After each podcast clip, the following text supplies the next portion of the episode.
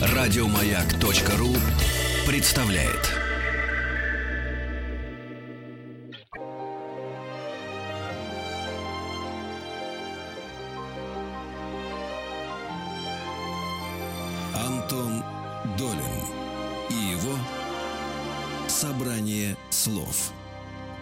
Здравствуйте, у микрофона Антон Долин. Сегодня у нас эфир э, об очередном очень важном для мировой культуры персонаже, который очень важный, и, может быть, даже имя его у многих на слуху, но кто он такой и чем он знаменит, я думаю, знают совершенно не все. Мы об этом сегодня будем разговаривать. Персонаж этот э, французский средневековый поэт Франсуа Вийон. И для того, чтобы объяснить, почему э, в известной степени вся современная поэзия с него и началась, мы позвали к нам в студию специалиста, литературоведа и историка литературы Михаила Попова. Он профессор, преподаватель зарубежной литературы в Литинституте Горького. Михаил, здравствуйте.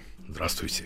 Здравствуйте. Испуганным голосом говорите. Ну, хриплым несколько. Да. Сиплым. Это мы способны перенести. Давайте с самого начала. Франсуа Вийон. Фигура совершенно, ну, наверное, можно употребить такое антинаучное слово, культовое. Последние 150 лет точно. То есть есть такое ощущение, что романтики в 19 веке его вытащили из забытия, полузабытия. И к 20 веку уже, э, ну, было нормально для такого, в общем, популярного поэта как Булат Куджава, один из своих, в общем, хитов назвать молитвой Франсуа Вийона. Многие, правда, не знают этого заголовка, а знают просто саму песню. Но молитва. Те... Да, звучит как молитва. Пока земля еще вертится. Но не он один, э, да, Стивенсон, э, всем известный как автор «Острова сокровищ», написал замечательную новеллу о ночлеге Франсуа Вийона. Угу. И есть произведение у Гюго. Вместе с тем о жизни Вийона известно не так много. Поэзия его сохранилась. Давайте вот о чем сначала поговорим. До какой степени это какая-то вот вытащенная из забытия, романтизированная фигура человека, которым, как это часто бывает в разговоре о средних веках, никто ничего толком не знает, ему сочинили биографию, сочинили славу там через 500 лет после его э, рождения, да, мы говорим, привязываясь к очень условной дате, юбилея мы, в общем, не назовешь толком 585 лет со дня рождения. Ну вот день рождения Франсуа Вийона. Хоть день рождения это вообще настоящий, это все настоящее, или Вийон это миф, абстракция и такой красивый образ. Ну, вы так много сказали уже, что мне не оставили ничего. Неправда. Но миф, наверное, это привлечно было бы сказать. Полумиф, да, скорее всего, это так. И почему? Потому что, вот представьте себе, вот если возьмем жизнеописание, от э, великого Виона осталось очень-очень мало. Несколько более или менее точных дат. Мы даже не можем утверждать стопроцентно, 1 апреля – это, так сказать, день рождения или не день рождения. Ну, в общем, он апрельский. То есть он новый у нас по темпераменту, по характеру, такой же задиристый, такой же темпераментный, такой а, слушайте, же а вот мне интересно сразу, там и так далее. А, а 1 апреля было уже Днем дураков, э, или это все гораздо позже возникло? Потому что это же, может быть, тоже какое-то мифологическое там совмещение одного с другим. И... А Вион был человек с потрясающим чувством юмора.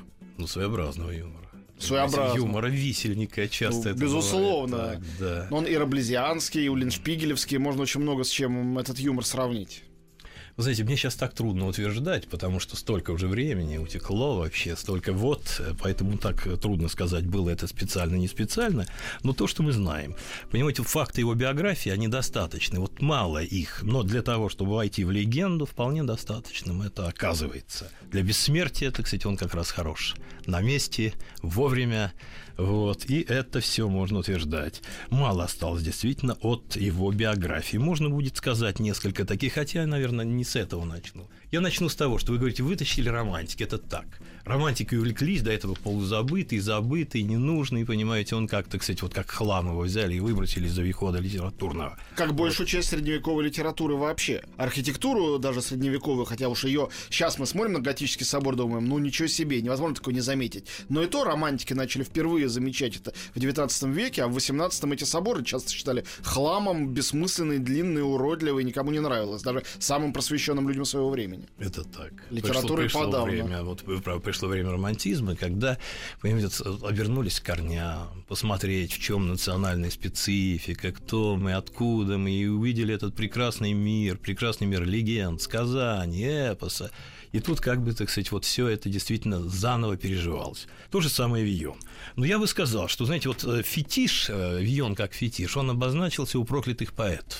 Вот его боготворили тогда. То есть, начиная с Бадлера, да, он считается Бадлера. первым проклятым поэтом в французском да, да, да. каноне. И, Верлен, и Римбо, так сказать, ребята, которые действительно очень увлекались, и увлекались они не напрасно. Почему? Потому что их, так сказать, вот такая художественная идеология, их э, сам по себе художественный метод и прочее, я так, ну, просто не, не без терминов так вот постараюсь это все сказать. Вот, соответственно, он, конечно, был близок, он, конечно, был сродни. Слушайте, Почему? а можно я вас вот перебью на, на mm-hmm. полусловие? Я понимаю, что много чего можно продолжить, и вы еще продолжите. Конечно. А, но конечно. все-таки дело в том, что его поэзия была их Э, совершенно новый для мирового языка и для французского поэзии близка? Или просто он был висельник, безобразник, э, такой непотребный, которого повесить хотели, и им просто это нравилось, потому что им вообще нравилось все, что было контркультурным, противоправительственным, э, запретным, темным и так далее. Вы знаете, он, наверное, первый представитель богемы, вот так в европейской культуре, это тоже очень важно, это сродни. Я думаю, и то, и другое, вы правы. Потому что, с одной стороны, судьба, вот эта вся его, так сказать, беспутность, э, такая внутренняя неорганизованность, его, понимаете, вот какой-то такой вот, э, ну, он был человек э, не, не этого мира, вот, хотя, в общем, и этого мира тоже. Это первый поэт, вот как мои коллеги некоторые утверждают, во Франции, вот, и от него уже таких вот настоящих поэтов гениальных, а его можно с полным, так сказать, вот таким осознанием, вот, без привлечения назвать гениальным поэтом, где-то до проклятых поэтов никого не было. Потому что, хотя, может быть, э, ну, можно сказать, Ренессанс нам дал, например... Что Рансара вы выбрасываете Нет, Рансара, на, я вот как раз я хотел свалку. сказать, вот вы меня опередили. Дебеле и прочее. Пьер Рансара – это тоже гений. Почему? Потому что, знаете, здесь слияние судьбы и поэзии – вот в полной мере. И не только это. Например, они, в общем, предметные ребята. Они хотели, я имею в виду проклятые поэты, вот, показать и как-то вот так выявить э, суть э, предмета, душу предмета, как они называли. А у него как раз этот предмет есть в большей степени, чем что-то другое. Может быть, я немножко расскажу о его судьбе. Конечно, давайте. Вот, потому что едва ли сейчас знают его так близко. Во-первых, Вийон – это у него вообще-то не настоящая фамилия, не настоящее имя. Франсуа. Франсуа в то время, в период, когда он жил, это вообще-то слово как Франция звучало. Франсуа, Франсуа. Почти Вийон, никак да. не назвать, назвать так. Франции. Представляете себе, как, какие сближения такие вот очень интересные.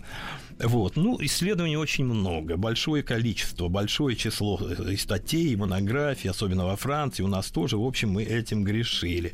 Но сейчас вот я с самого начала, вот для того, чтобы войти как-то в русло, покажу вам несколько книг. Вот у нас есть Жан Фавье, автор известный во Франции, он сделал э, монографию Франсуа Вийон. Она хороша чем? Что Авиньон... Это вышло у нас в жизни замечательных людей. В жизни ЖЗЛ, да, именно, вы правы. Да. Наши слушатели не видят книгу, только слышат. Да, они не видят, ну и вот мы сейчас им э, расскажем. Издательство «Молодая гвардия», 99 год. Книжка, знаете, чем она интересна? Она интересна фоном, она интересна кулисами, она интересна контекстом, потому что здесь так скрупулезно проработана вся вот эта, так сказать, жизнь э, и на, на любом уровне во Франции, а это у нас век 15 э, это вторая половина 15 века, как раз, так сказать, его плодотворный такой период, очень краткий, вот, э, который длился там, может быть, 10 лет, несколько больше, но не больше. Вот, связан с окончанием войны столетней между Францией и Англией. Вот, то есть он дитя войны. Вот это первое. И второе, значит, вторая книжка, которая тоже, мне кажется, будет интересна слушателям, это горестная история Франсуа Виони. Э, французский автор тоже, Франсис Карко. Вот о Рансаре писал, вообще он очень интересный. Но это уже такая билетристика. Вот здесь мы узнаем такие факты его биографии, но уже в таком художественном обрамлении, в художественном воплощении. Давайте обратимся mm. к фактам, о которых мы более-менее точно знаем, что они факты. Он был сиротой и едва ли не найденышем, да, человеком, о родителях которого мы ничего толком не знаем. Абсолютно так. Абсолютно так. Имя поэта Франсуа Монкурбье в документах оно употребляется, оно э, э, можно найти, но мало, мало. Вот в основном мы о его э, жизни узнаем из его произведений, что сам он рассказал. Вот, много биографического, но биографического такого спрятанного, закамуфлированного, потому что его, так сказать, основная такая эстетическая задность, он всегда скрывается за масками. Вот, он дает персонажа, и где-то вот его лик, вдруг он так несчастного такого шкалера, шкалера, потому что он был действительно такой, в общем-то, ну, хотя и закончил Сорбонну, Сорб... университет в Париже, такой ведущий, но, тем не менее, как-то не считал себя очень образованным человеком, может быть, это было и так, потому что в основном он все-таки сформировал сформировался на улице. Но вы говорите это... о масках, он же еще и бегал от закона всю жизнь, начиная с э, студенческих разных это безобразий так. и заканчивая, ну, там, и убийства, и ограбления, что только в этом случае ему не пришивали. Не инкриминировали. Да, да, не знаю, да. что в результате. Я-то всегда вспоминаю, mm. хотя это человек из совершенно другой эпохи, Караваджо, который, mm. будучи великим художником, mm-hmm. выросшим в Риме, он, он учился, он был образованный, но при этом он был жуткий безобразник, огромное количество всего натворил, и убийства, и дуэли, и спасался по всему миру mm. от закона, да, и тоже себя под разными масками изображал на собственных картинах. Иногда явно в качестве такого покаяния. Покаяние, тема которого у Виона все время звучит в его стихах, хотя тоже не поймешь, он всерьез кается в грехах или немножко над нами издевается. Наверное, немножко над нами издевается, да, но иногда кается. И тем, знаете, весомее вот эти покаяния, вот его, так сказать, ламентации. Но если главное произведение далее, поэта, это его завещание. Это само по себе о чем-то же говорит, форма завещания. Ну, завещание тоже, вы знаете, это такое передергивание. Вот он написал две таких, ну, назовем их поэмами. Троллинг, да, на самом самом деле. Троллинг. Троллинг, абсолютно. Так я и думал. Да. Вы знаете, вот два завещания. Первое малое завещание, и через 5-6 лет возникает второе. Это его монументальное произведение. Это практически цикл такой. Он состоит в основном из баллад, но не только баллад. Вот. Но я, так сказать, вот сейчас хочу сказать такую вещь. Дело в том, что вот смотрите, он все-таки дитя Парижа. Он очень парижский человек. Он весь плотью, кровью, понимаете, всей своей, так сказать, вот такой вот структурой внутренней психологии, он, так сказать, привязан к этому городу городу. Это столица, которая в это время была очень интересна. Вот она как раз напитала его. Это примерно 100 тысяч населения. Это большой город очень по тем много временам. Для конечно. Но город такой, э, знаете, он как нестабильный. Постоянно что-то меняется, приезжают, уезжают, э, власть меняется, так сказать, народ очень такой, понимаете, нестабильный. Почему? Потому что, во-первых, война это уже неопределенность. А во-вторых, э, бесконечные вот эти э, эпидемии, которые они так лютовали в это время, это действительно был очень э, такой момент, который определял жизненный тонус населения. Ну вот и этого, преступность да. очень высокая, правильно Преступность была очень высокая. Самая высокая во Франции уж точно была именно в Париже. Всегда столица – это центр криминальный. И парижская вот эта вот всякая шантропа, она как раз, ну, знаменита, во всяком случае, в литературе описано много раз. Насколько был Вион частью этого, я не знаю. Вы знаете, он был значительной частью, он был повязан, вот если можно так сказать. Я сейчас затрудняюсь сказать, что его привело в начале, но я могу сослаться, скажем, на очень такую тонкую статью Осипа Емельевича Мандельштама, который написал э, Франсуа Вион, Вилон он тогда, Вилон, вот, не Вион, а так, как писалось, так, так сказать, соответственно, вот он и э, обозначил его. Вот он был так э, именован в то время. Она была написана в 1910 году. Емельевич был еще очень молодым человеком. И вот он показывает его, знаете, вот поэт поэта, вот как он видит, через метафору, через какие-то прозрения, через какое-то, понимаете, вот такое э, проникновение, но проникновение так вот нутром вот, может быть, где-то подсознанием, понимая все это. И вот он говорит, э, вот давайте посмотрим, значит, как он оценивает эту эпоху, которая породила Виона. Он говорит, это женственно-пассивная эпоха. Почему? Потому что предполагалось, что, ну, оккупированный Париж, что э, должны быть какие-то такие жажда мести в народе, и, так сказать, власть придержащих, оскорбленные достоинства и так далее. То есть такие борцовские такие чувства. Этого не было. Мандельштам пишет, что Париж как женщина женщина в плену. Она отдавала главное внимание мелочам своего культурного и бытового туалета, с любопытством присматриваясь к победителям. То есть вот женственно-пассивная эпоха. Михаил, вот. А давайте маленькую паузу сделаем. А, мы вернемся прямо с этого же самого места в студию совсем скоро. Не уходите никуда.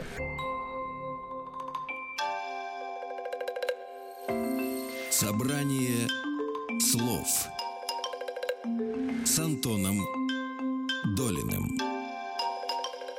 Мы снова в студии, Антон Долин у микрофона, и вместе с нашим гостем, профессором Литинститута Михаилом Поповым, мы празднуем 585-летие нашего любимого Франсуа Вийона, прекрасного французского поэта. Вдруг вы, дорогие слушатели, не знаете его стихов, вот пока вы нас слушаете, забейте в своем гаджете или компьютере в любой поисковой системе Франсуа Вийон, вам выдастся стихотворение, скорее всего, баллада состязания в Блуа, вот, э, и прочитайте несколько строк первых, вы сразу поймете, что это человек, о котором стоит говорить и слушать. А сейчас мы продолжим наш разговор. Мы остановились на Осипе Емельевиче Мандельштаме, который, скажу от себя, да, вот Михаил сказал совершенно справедливо, что проклятые поэты французские в известной степени сделали модным снова Вийона, который жил в 15 веке, и сделали его достоянием романтизма. Ну, понятно, романтизм, а он такой участник поножовщин, э, поэтических состязаний, бродяга, студент. Понятно почему.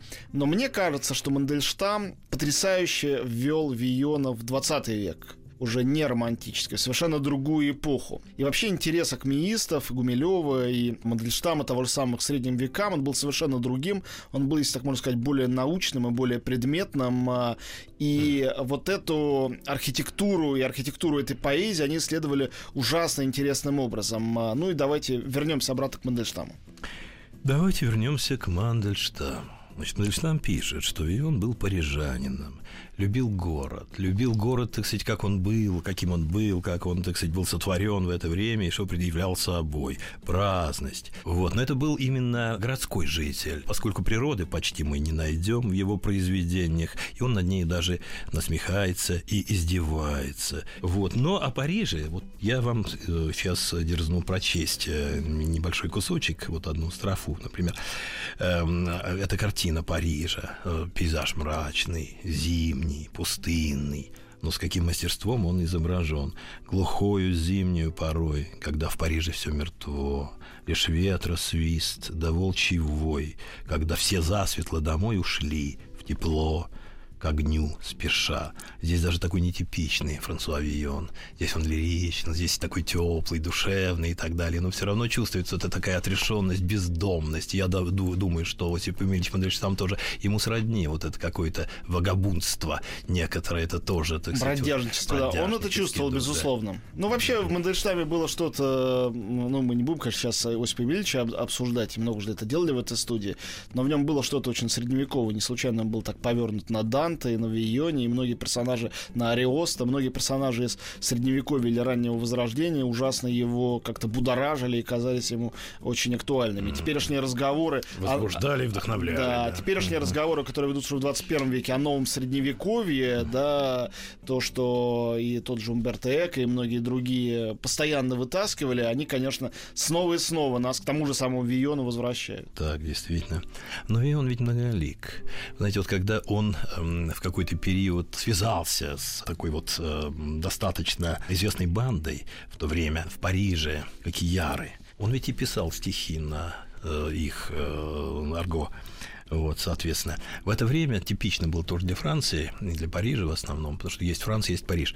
Вот особый тип тюремной поэзии особой тюремной поэзии, которая, с одной стороны, она строгая, она вот так вот проникнута библейской горечью, вот. Но для романской души все-таки она была более-менее каким-то образом близка, конечно же. И вот э, здесь можно сказать о каком-то таком вот внутреннем мятеже, который, так сказать, возникает у него, потому что он, с одной стороны, школяр, который все-таки закончил университет Сорбонны, который даже имел какие-то опыты в преподавании и прочее. Но вот это та романтика, та, то стремление или томление, так сказать, вот как-то уйти туда, там, где не вот это пассивная, женственная парижская атмосфера и прочее, а туда, где настоящее, мужское, где, так сказать, ты можешь проявить себя, ты можешь показать свои какие-то вот такие моменты, которые, ну, не всегда соответствуют законам, они не сопрягаются с законом. Поэтому это тоже такой важный момент, который надо было бы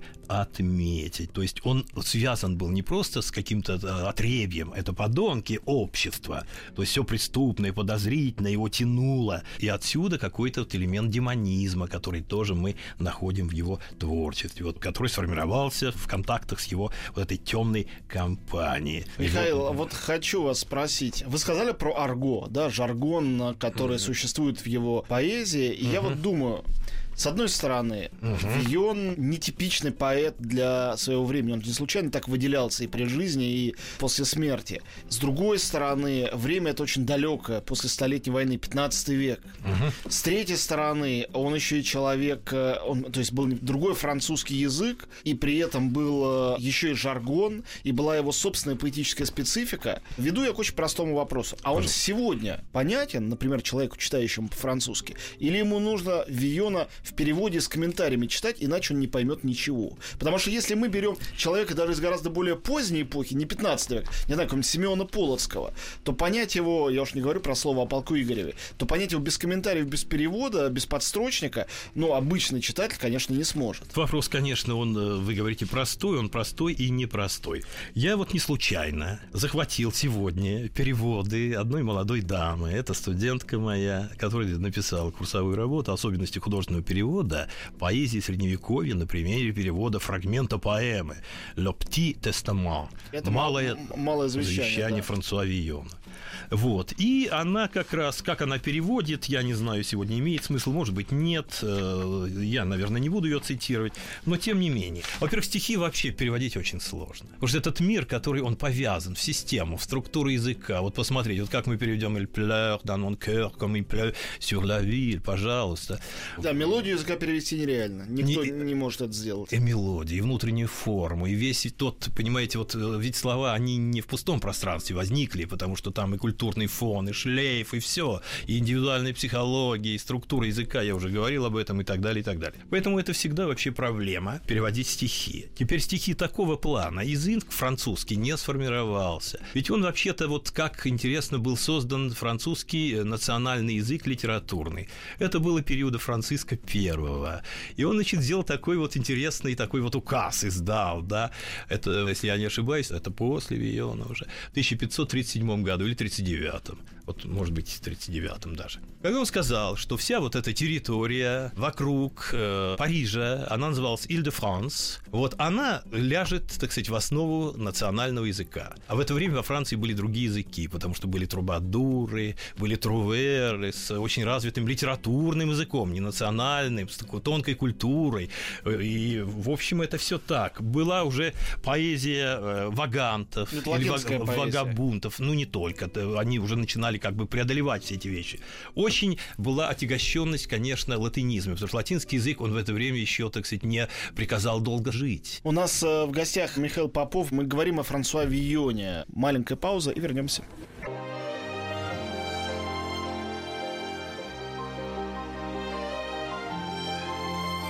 Собрание слов с Антоном. И мы снова в студии. Антон Долин э, и профессор института Михаил Попов сегодня наш гость.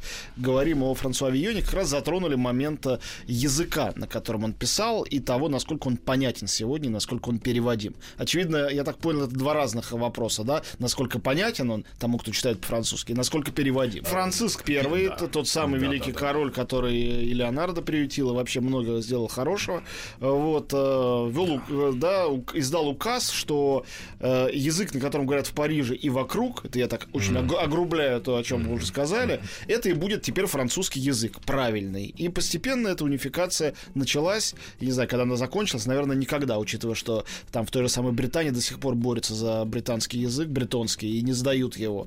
Вот. И существует все равно и э, вот этот окситанский диалект, то есть почти его и нету, а есть все равно на юге. Все равно сражаются до сих пор. Вы правы.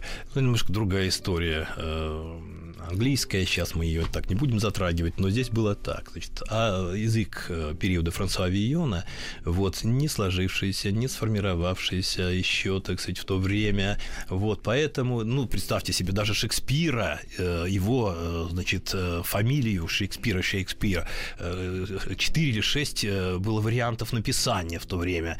То есть, в общем, конечно, вот такой нормированности вот еще не произошло. Это вот такой один момент. Но не только это, так сказать, важно для его поэзии. Вот представьте себе, сейчас пытаются переводить, но переводят как? Это такой немножко выправленный язык, который не содержит всех оттенков и стилевых пластов, понимаете, вот этих всех вещей, которые тоже очень-очень важны. И не только у Виона, потому что у него есть вещи, когда он стилизует, скажем, обращается к какому-то э, герцогу, это такой выспренный, этот высокий слог у нас, соответственно. Если он говорит со своими, так сказать, вот такими братками, как мы можем сказать так, может быть, не очень удачно я формулирую, но это действительно арго. Есть язык такой ну, литературный, такого среднего литературного уровня, но он как раз, может быть, не очень характерен. А что касается переводов, то они, конечно, пытаются все это выровнять, так же, как вот сонеты Шекспира. Вот представьте себе, это, конечно, подвиг жизни Маршака, Самуил Ляпча, когда он сделал это все, но когда э, таких вот э, противоречий э, Шекспир мог себе позволить быть грубым, быть, э, понимаете, где-то вот совсем-совсем низко и вульгарно, этого ничего мы не увидим. С одной стороны. С другой, большое количество реалий. Потому что он, э, Вион, насыщает конкретными лицами. Они были тогда известны всему Парижу и, может быть, всей Франции и так далее, и так далее. То есть мир вещей. Вот он конкретный. Вот, скажем, ты идешь по Парижу, видишь, там вывеска какая-то, она становится сразу же темой его, скажем, баллады или стихотворения. Такие вещи тоже есть у него. Поэтому, конечно, переводить его очень-очень сложно. И э, когда молодежь тянется к этому, я вам говорил, что, скажем, вот есть э, такие моменты. Переводы Виона делаются молодыми переводчиками и э, литераторами, это уже хороший добрый знак, что к нему обращаются, и он, в конце концов, вечный. Вот это не просто дань литературоведению, нечто такое, которое, так сказать, вот уже ушло. Вот, а, и, э, Михаил, слушайте, да, а да. Вион, он очень грубый вообще, вот настоящий Вион в оригинале. А, понятно, что переводчики все это сглаживают. Потому что я знаю, что тот же самый Рабле, он же его обожал, он о нем писал просто Вы про, правы. в Грамотеям Пантагрюэле. И сам Рабле, ну, несмотря на то, что сейчас часто его книги шокируют, они ведь тогда не так уж и шокировали. Их очень читали, они были очень популярны. То, что нам сейчас кажется, ну, почти недопустимо грубым, а для современников Рабле было, ну, возможным в прозе, да, если она не касается совсем уже каких-то еретических, хотя он, он туда, конечно, залезал, но если не касается уж совсем их, то пусть. Мне интересно, до какой степени Вион все-таки поэт, все-таки лирик, как-никак, а до какой степени он а, позволял себе переходить эти границы приличий, как мы сегодня эти границы понимаем? Ну, у нас э, два разных подхода к вот этому пласту сниженной лексики, к этой культуре и так далее. Э, в России не было ренессанса, вот мы не пережили этот период э, в том объеме, в тот период, как это было в Европе. У нас был запоздал он, и многие вещи... Было подобие, да, там в 17-18 ну, веке. Ну, сейчас такая тенденция существует, что вот эта Петровская э, Россия, как раз Ренессанс, ну, не в полном объеме, ну, скажем это некорректно, так. конечно, да, терминологически это не, не точно. Но, э, вы знаете, вот в конце концов, вот эта грубость и эта непристойность, она стала данностью литературы. Вот Рабле вы говорите, да, Рабле, э, он в конце концов все это зафиксировал, это все письменно и так далее, какие-то вещи, которые сейчас вот звучат грубо, может быть, для нашего такого уха, для нашей словесности, для нашей культуры. Это несомненно.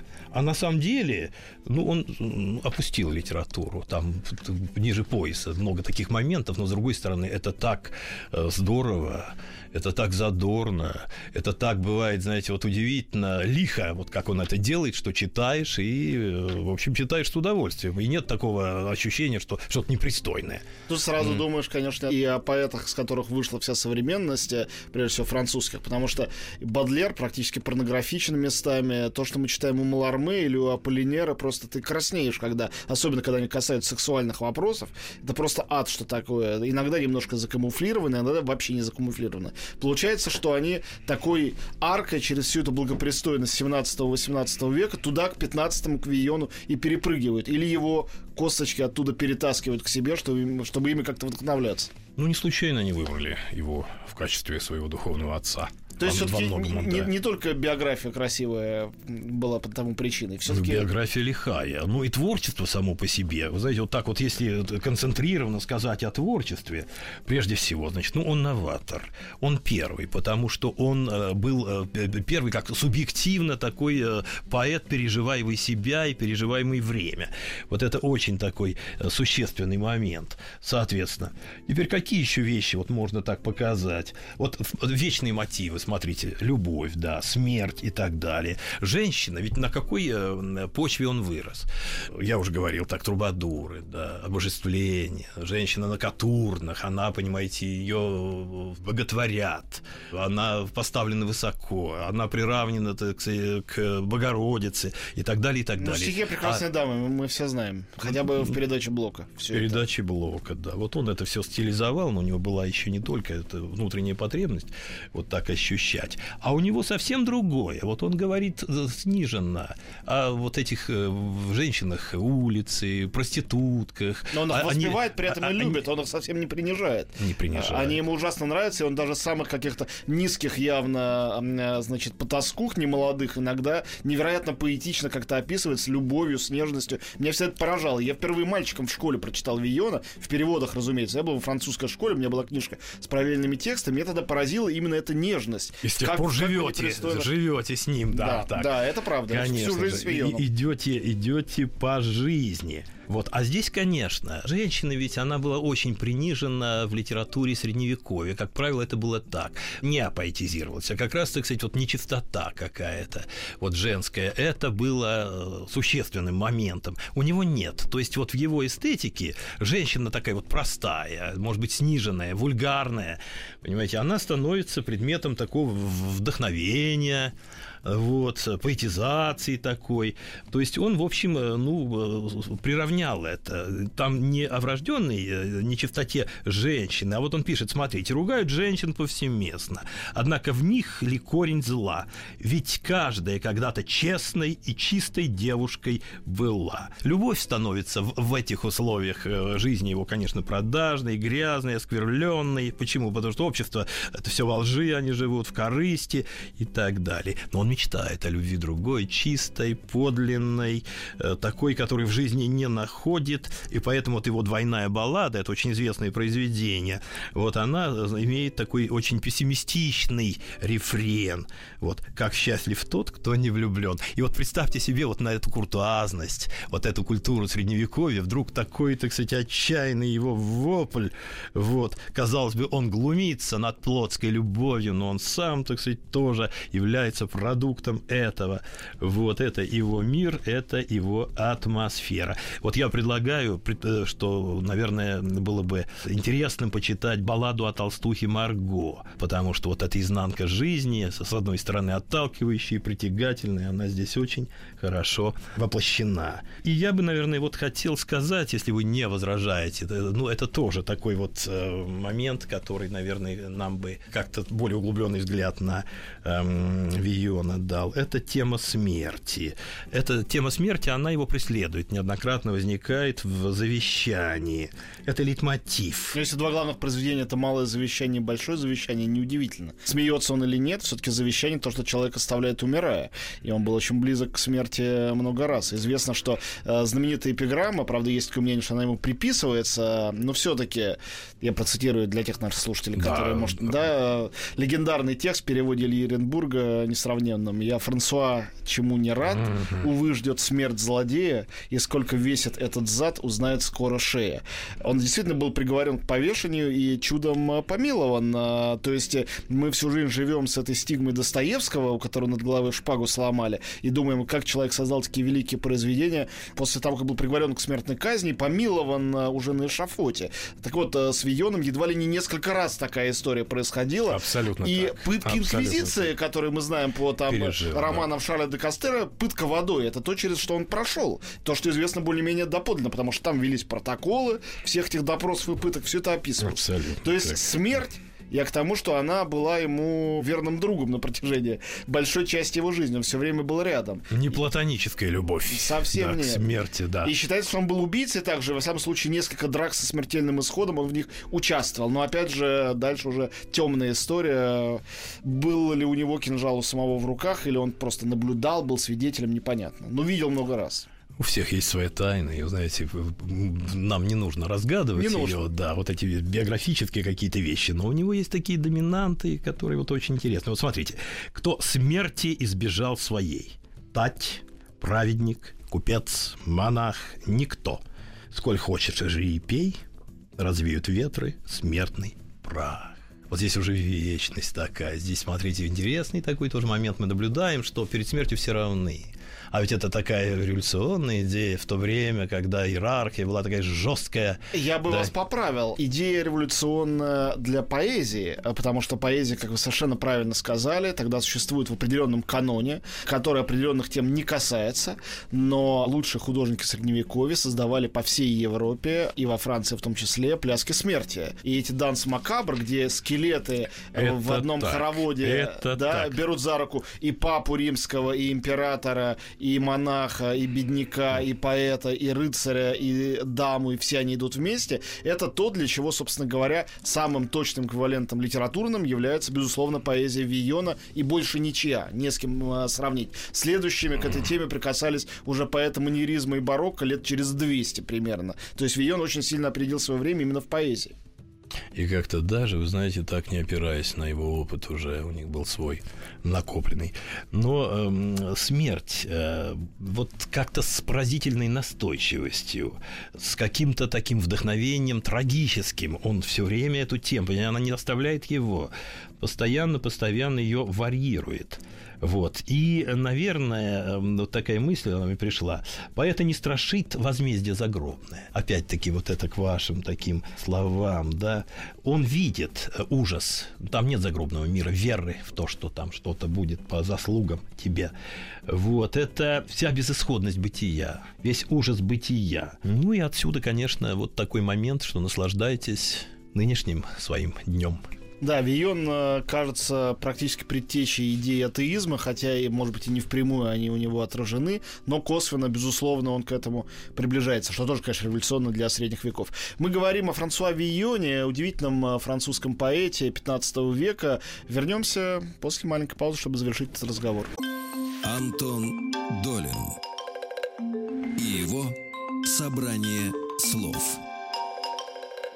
Мы снова в студии, уже заканчиваем беседу о Франсуа Вийоне, 585 лет со дня его рождения. В гостях у нас Михаил Попов, профессор Лит-института имени Горького. Э, Говорим о наследии Вийона. Мне кажется, что у нас недостаточно много звучало стихов Вийона. Я хочу процитировать хотя бы первый фрагмент из легендарной баллады «Состязание в Блуа». Э, Наверное, В чем переводе? В переводе Оренбурга. Может, я, конечно, не прав, но он канонически самый известный. Он канонический. Вот, и он очень красиво звучит. Я кстати говоря, считаю его достаточно точным. Я читал первоисточник. Мне не кажется, что Эренбург сильно погрешил против истины. Хотя, конечно, традиция русской школы перевода, когда лучше перепридумать, чем передать дословно, а тут тоже ощущается. Uh-huh. Предыстория короткая. Uh-huh. Это тоже было поэтическое состязание, что очень даже в средние века было принято. Uh-huh. При дворе, значит, Карла Орлеанского, члена королевской фамилии, в Блуа, в Блуа.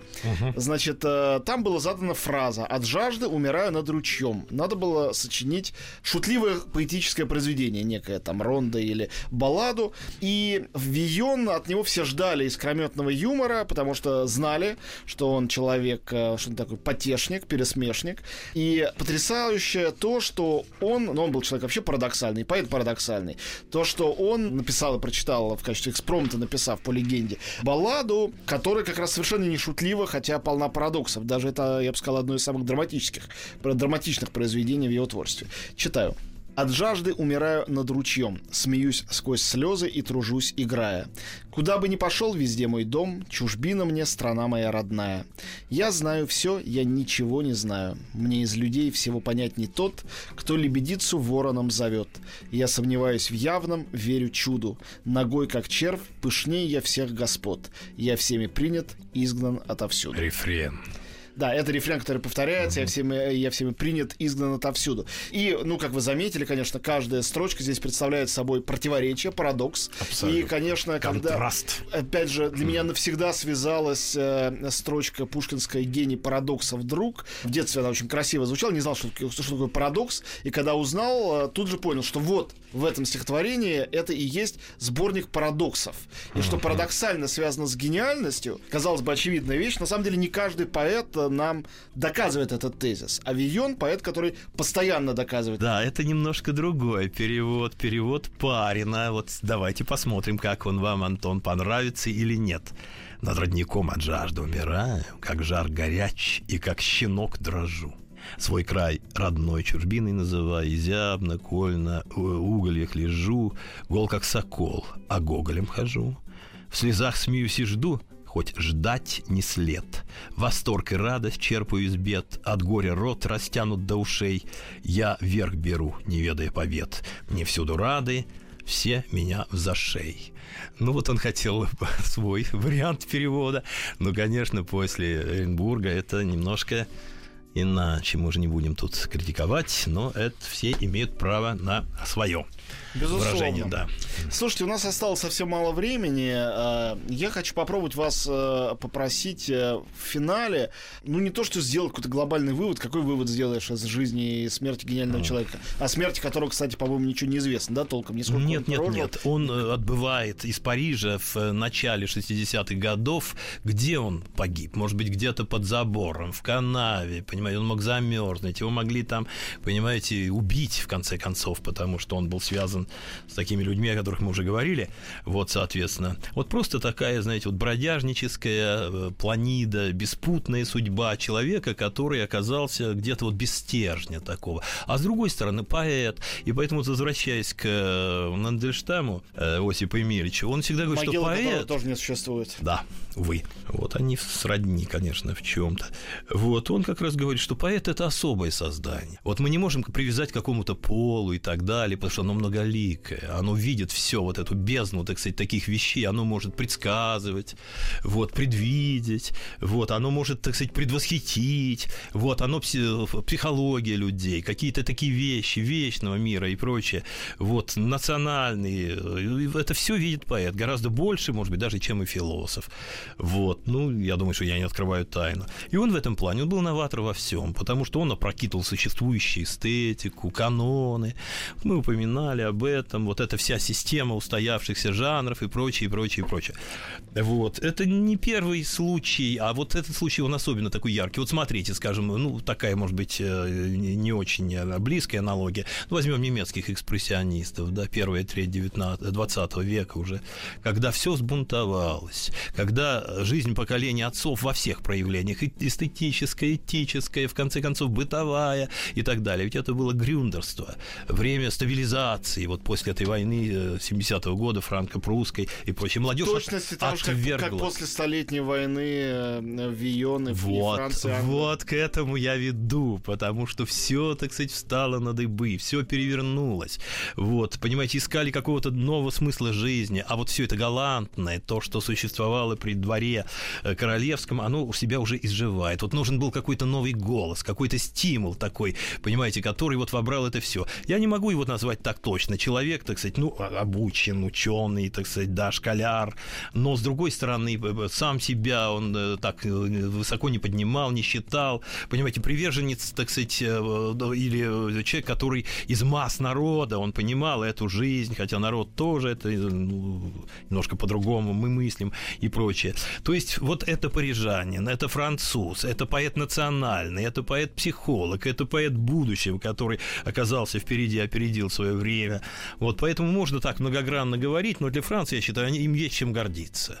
Есть чем гордиться, понимаете, если такие, как Вион есть, то, значит, и нация, в общем, не будет существовать и не погибнет. Скажите, а для современности Вийон поэт уже достаточно открытый и изученный? Или вам кажется, что как в изучении его поэзии, так и в изучении его биографии еще есть какие-то белые пятна, которые вдруг можно будет заполнить и прочитать его как-то по-новому и увидеть в нем что-то новое? Если люди на протяжении, ну, уже 150 лет, если мы говорим о проклятых поэтах французских, все его исследуют и исследуют, переводят и переводят, и пытается трактовать и так и сяк, то вот для современности это поэт, который что-то говорит и что-то значит. Но дело в том, что пока мы живы, пока есть тяга, будем исследовать, будем, соответственно, изучать, э, прикасаться к этим вещам. Ну, возьмите Шекспира. Казалось бы, ну, позже даже, целое столетие спустя, в это время работал же станок печатный, столько там обо всех, все, и сказано буквально до деталей. Это просвещенный Елизаветинский век.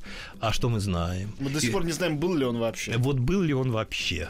У меня есть там какие-то даже работы, где я так, знаете, с такой юношеской дерзостью говорю, что да не был он, конечно. Вот, соответственно. А сейчас я уже думаю, что ведь талант, он непредсказуем. Спасибо большое. Гостем нашего эфира был э, профессор Литинститута имени Горького Михаил Попов. Э, мы говорили о Франсуа Вийоне, ну и надеемся, что разговор не был напрасным, и вы прочитаете или перечитаете его прекрасные стихи, тем более, что есть много разных переводов. Э, ну, а у кого получится, те прочитают в оригинале и будут за это чем-то вознаграждены. Спасибо большое. Спасибо вам.